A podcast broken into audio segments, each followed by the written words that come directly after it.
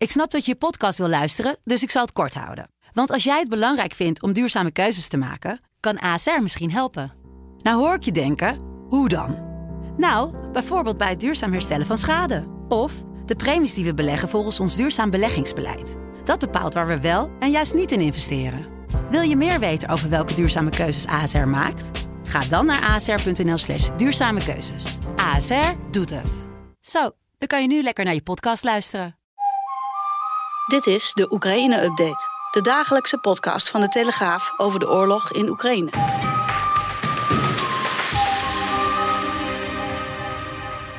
Het is 22 maart 2022, dag 27 van Poetins brute aanval op Oekraïne.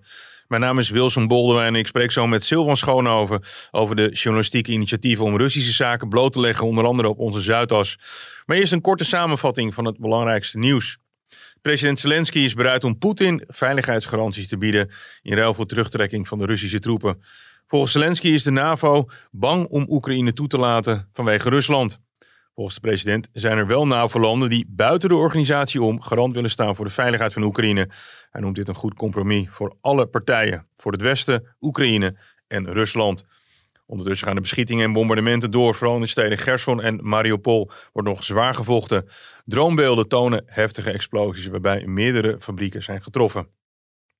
Nederlandse banken, trustkantoren en beleggingsinstellingen hebben meer dan 400 miljoen euro bevroren van Russische bedrijven en personen die op de sanctielijsten staan. De afgelopen week heeft er een inhaalslag plaatsgevonden doordat de DNB met financiële instellingen heeft besproken hoe de sanctieregels moeten worden toegepast. Dat meldt de minister van Financiën Sigrid Kaag aan de Tweede Kamer. Ik ga nu praten met mijn collega Silvan Schoonhoven, slaggever van de Telegraaf. Uh, Silvan, uh, jij hebt uh, een artikel geschreven over een dochteronderneming van een Nederlands beursgenoteerd bedrijf aan de AEX, Proces. Die zijn betrokken bij recrutering van Russische soldaten. Dan ja, vragen wij ons af hoe het zit. Via een paar tussenstappen dat wel. Hè. Proces is uh, eigenaar van, ik zou maar zeggen, een Russische versie van Marktplaats. En op die Russische versie van Marktplaats staan rubrieksadvertenties ook van het Russische leger. Die gewoon militairen werven. Die uh, onder contract kunnen komen. Die op allerlei plekken in het land kunnen worden geplaatst. En nou ja, de activiteiten van het bedrijf uh, zijn in de gaten gelopen van uh, Oekraïners die zeggen van ja, op deze manier levert dus een Nederlands bedrijf een bijdrage in feite aan het Russische leger dat uh, burgers afslacht. En dat moet stoppen en wel nu. Ja, het ging geloof ik om advertenties voor een beetje bewakingsdoeleinden, omdat er natuurlijk heel veel, heel veel soldaten naar het front gaan. Dus die, die moeten wel ergens een beetje vervangen kunnen worden. Nou, inderdaad. En die worden gewoon ge geworven. En je kan het inderdaad lezen op die, uh, op die site uh, Avito, daar, daar staat dan van hè, uh, voor zoveel roebel per maand, geen strafblad, je, mag je hebben, ervaring met vuurwapens noodzakelijk, je wordt daar en daar geplaatst, het is, duurt zo en zo lang. Eh, en nou ja, je kunt daarop solliciteren en dan, uh, en dan zit je in uh, de Russische machinerie. En waar je dan feitelijk geplaatst wordt, ja, dat, is, dat kan een hele andere plek zijn natuurlijk dan daar wordt aangegeven. Ja. En, want in die advertenties wordt eigenlijk gezegd van ja, over het hele land kun je geplaatst worden. In het Verre Oosten, in het, in het Westen. Dus daar wordt helemaal geen hint gegeven van we hebben jou nodig in Oekraïne.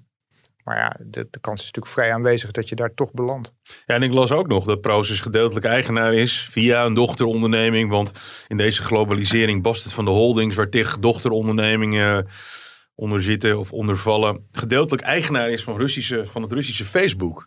Ja, dat, we hebben het dan over V-contacten. Dat is dat, die, die, bekende netwerksite uh, in Rusland. Daar heeft Proces uh, inmiddels afstand van genomen. Ja. Dat was eigenlijk niet meer te handhaven. Ze hadden daar een, een belang van een, iets meer dan een kwart in, geloof ik. En een ander deel was echt in handen van ja, de inner circle rond Vladimir Poetin. Daar zijn ze nu inmiddels uitgestapt. Ze zitten nog even met van ja, wat doen we met die advertentiesite?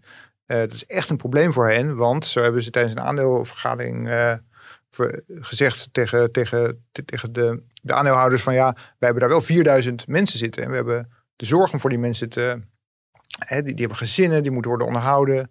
Die kunnen we niet zomaar uh, de laan uitsturen. Dus ze moeten daar heel omzichtig mee omgaan. Ik proefde die toon ook bij de woordvoerder van het, van het bedrijf die ik aan de lijn had. Die wilde er heel veel over zeggen, maar alleen maar off the record. Dat lag heel erg gevoelig. Achter de schermen werd overigens wel toch wat aan die situatie gedaan. Kijk, het is natuurlijk in feite heel simpel. Ze kunnen gewoon dat bedrijf houden. Want die, komt, ja, die is gewoon ten goede van de normale Rus. Hè, gewoon de marktplaats. Maar weer gewoon die militaire advertenties. Maar ook dat was heel lastig, zeiden ze. Want ja, als je daarmee jezelf in de kijker speelt van het Russische regime als een soort verrader van het, van het vaderland, ja, dan heb je als bedrijf natuurlijk ook een probleem. Dus dat moest, ja, een beetje met stille trom, heel subtiel en voorzichtig gebeuren. En het laatste bericht wat ik daarover hoorde, was dat er inderdaad dergelijke advertenties inmiddels waren verwijderd. Dus dan zie je dat die druk die wordt uitgeoefend op zo'n bedrijf toch zijn vruchten afwerpt. Het is sowieso heel lastig. Hè? De Zuidas wordt sowieso heel, heel vaak uh, genoemd. Als, uh, we hebben natuurlijk ons imago als, als handig belastingparadijs. Waar je veel uh, vermogen door kan, kan sluizen. Zonder overigens, want er wordt heel vaak gezegd dat is witwassen. Nee, je mag gewoon gebruik maken van de, van, de, van de regels die er zijn. En Nederland heeft zich nou eenmaal gepropageerd als een, als een soort van, van, van handig belastingparadijs. Ehm, het lukt ons alleen niet zo erg hard. Ik las daar net ook een nieuwtje over voor. Om heel veel van, die Russische, van het Russische vermogen uh, te bevriezen. Nee, nou kijk, het zijn natuurlijk eigenlijk allemaal verschillende dingen. Je hebt, je hebt uh, eigendommen van Russen hè, die, die je zou kunnen bevriezen. Mm. Je hebt advocaten op de Zuidas, want daar hebben we het ook over, die Russische bedrijven helpen om sancties te omzeilen. Ja. Door, de, door de deken van de orde der advocaat is ook gewaarschuwd van, joh, dat moet je niet doen, daar moet je niet aan meewerken. Maar je zit daar natuurlijk met een heel groot grijs gebied. Hè? Als je nou een Russisch bedrijf als klant hebt en die wil kijken van wat er nog wel mogelijk is. En die hebben daarvoor uh, ja, Houthof ingehuurd bijvoorbeeld. Hè, die die uh, ja, bekend staat op de Zuidas als een, als een bureau dat veel Russische klanten had, had en heeft. Ja, uh, je, je kunt moeilijk van zo'n zo'n kantoor eisen dat ze in één keer een klant als een bak zijn laten vallen. Uh, klanten hebben ook recht op, op verdediging hè, in, in zaken. Dus dat is een heel ingewikkeld terrein. Ja, je hebt natuurlijk ook, net zoals wat je net zegt, er zijn ook gewoon bedrijven die hebben niets met oorlogvoering te maken. Die hebben gewoon mensen daar werken, die zijn afhankelijk van hun inkomen uh, voor dat bedrijf van dat bedrijf. Ja, en dan zeg je dan eventjes van uh, alles, aan de, alles aan de hold. En dan, ja, je kan de gevolgen wel raden. Ja, en dat is, dat is natuurlijk altijd het, het grote nadeel van sanctie als wapen. Hè. De, de economische oorlog wordt nu volop gevoerd. Alles wat met Rusland te maken heeft, elk bedrijf wat daar ook maar, uh, ook maar een euro aan verdient, staat in, in feite al in de beklaagde bank. En dat, is een, dat is natuurlijk een enorme mokerhamer waarmee je inslaat op, op zo'n bedrijfsstructuur. Waarbij je ook ja, allerlei goedwillende burgers misschien wel benadeelt. En dat probeert natuurlijk zo min mogelijk te bereiken. Maar je wil wel die machtsstructuren aanpakken en lam leggen. Ja, terwijl een, van de belangrijkste, terwijl een van de belangrijkste machtsstructuren is dat er nog gewoon een aantal banken operationeel zijn om de gasbetalingen te kunnen doen. Omdat we die gewoon heel hard nodig hebben. Dus je krijgt dan een heel, ook iets wat schizofreen beeld van op terrein A mag niks meer. Maar op terrein B, ja, daar zijn we nog nou eenmaal een beetje afhankelijk van. Wat best ingewikkeld is om uit te leggen soms. Ja, zeker. En die, uh, uh, zoals met dat gas, hè, daar wordt natuurlijk hard aan gewerkt om uh, die verwevenheid uit elkaar te halen. Om dat probleem in de toekomst kleiner te maken. Dat je dus makkelijker zonder dat Russische gas kan. En meer kan zeggen van oké, wij gaan onze eigen gang. Dat heeft nog eventjes wat tijd nodig. Zeker, dat is, dat is heel, heel ingewikkeld en vervlochten. En wat is nou Russisch en wat is niet Russisch? Hè? En daarom is er ook uh, een initiatief nu begonnen om alle Russische bezittingen in het buitenland te traceren. Uh, dat is een heel groot collectief van, van journalisten. Vanuit Nederland doet uh, het platform Follow the Money doet daaraan mee. De Russian Asset Tracker heet dat, afgekort RAD. is bedoeld om in kaart te brengen welke jachten, superjachten, privévliegtuigen bedrijven, uh, belangen, vastgoed zijn er nou precies in Russische handen buiten Rusland? En op welke manier zou je daar, uh, hè, zou je daar een stokje voor, voor, voor kunnen steken?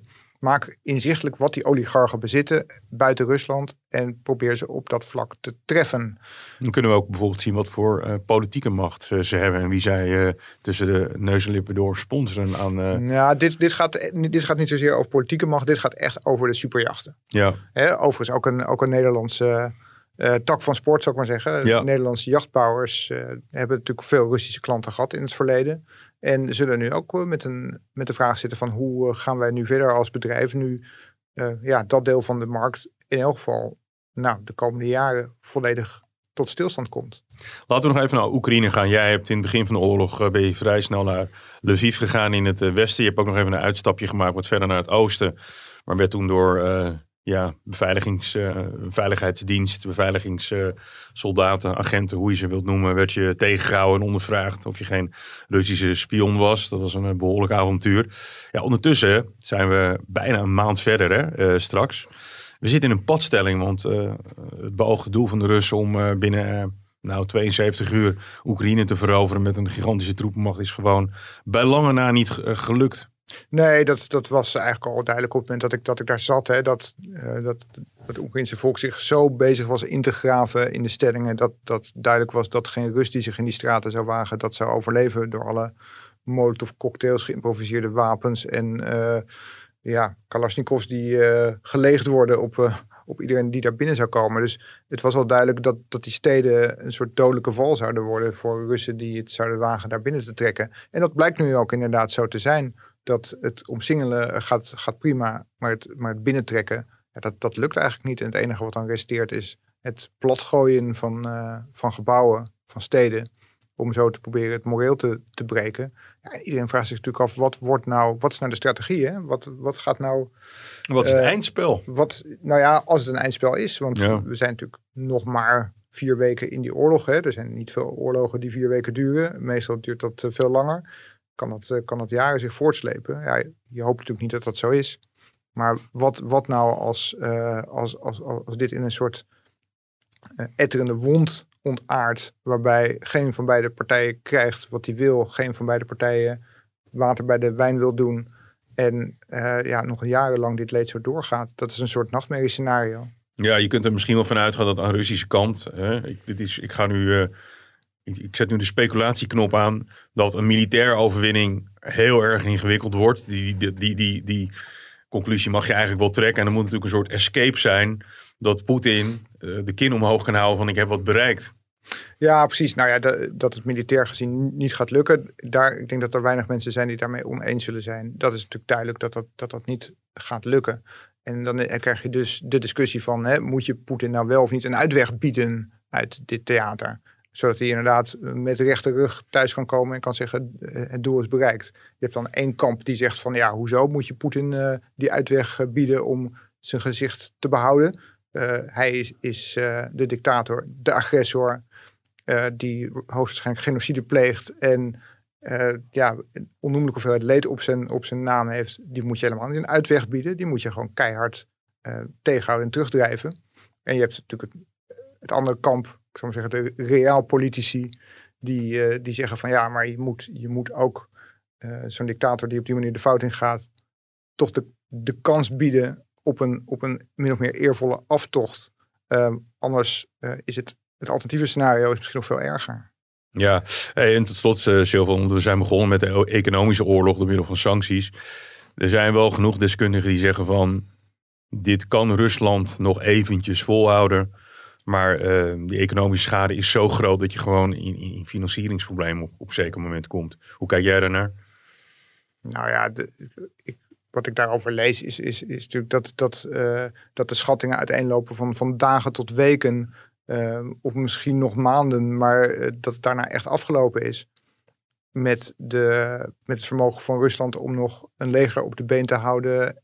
En zo'n oorlog opdreef te ja, te brengen. En dat ehm, de vraag is, wil Poetin een scenario klaar hebben liggen dat voor die tijd in werking treedt? Of laat hij het gebeuren en ja, uh, ziet hij dan wel wat er, wat er dan gebeurt? Je zou, zou ook kunnen denken van, je moet, je moet bijvoorbeeld niet aan denken aan de gedachte dat hij zichzelf gaat ingraven. Hè? Dat hij zegt van, nou, ik heb nu bepaalde stukken territorium, het is niet veel, maar het is wel wat rondom die steden veroverd. Ik ga mij daar ingraven in de loopgraven en laat de verdedigers nu mij maar aanvallen. Want dan zijn niet zij in het voordeel, maar dan ben ik in het voordeel.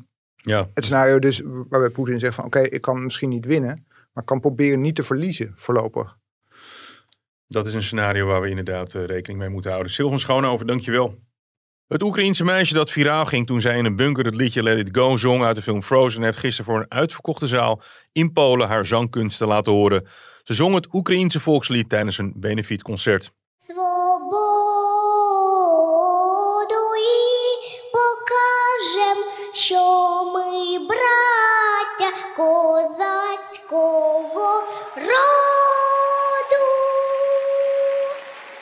Tot zover deze Oekraïne-update. Op woensdag 23 maart vanaf 4 uur staat er weer een nieuwe aflevering online. Al het laatste nieuws vindt u uiteraard op de site en in de app van de Telegraaf. Bedankt voor het luisteren.